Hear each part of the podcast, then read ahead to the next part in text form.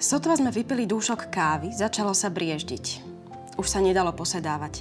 Prehodil som si fotopušku cez plece, polovník zobral pušku a poď ho hore kopcom kľukatou lesnou cestičkou na Kýčeru v pohorí Javorníky nad Papradnou.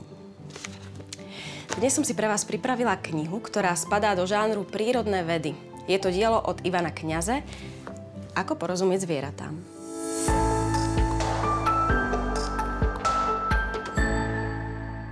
Túto knihu som si vybrala z jednoduchého dôvodu. Nielen preto, že milujem prírodu a som zvedavá na odpovede na otázky, ako krtko vyhľadáva podzemou dážďovky, alebo prečo samička okáňa menšieho žije len jeden deň. Kniha ma zaujala najmä preto, že ma vrátila do detstva. Do čias, kedy sme chodili na prázdniny k starým rodičom a môj detko ma učil spoznávať prírodu. Vždy, keď ráno opadla prvá rosa, už sme vedeli, že môžeme ísť na naše lesné potulky. Bol to pre mňa čas objavovania a dobrodružstiev. Ivan Kňaze, autor tejto knihy, je fotograf, ktorý po prírode chodí už viac ako 50 rokov. Sám tvrdí, že zvieratám môžeme porozumieť, ak spoznáme ich vlastnú dorozumievaciu reč. Ivan však hovorí aj to, že tie najpríjemnejšie chvíle v živote sú tie najtichšie.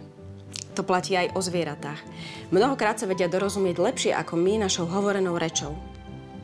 V pracovni Ivana Kňaze vysí na stene obrázok s nápisom Najlepší starky na svete. Ja ho tak vnímam aj vo vzťahu k prírode.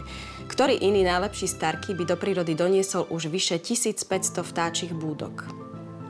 Ak teda chcete aj vy lepšie pochopiť, prečo si čmele zemné v čase lásky píšu ľúbostné listy, zalistujte v tejto knihe. V tichu.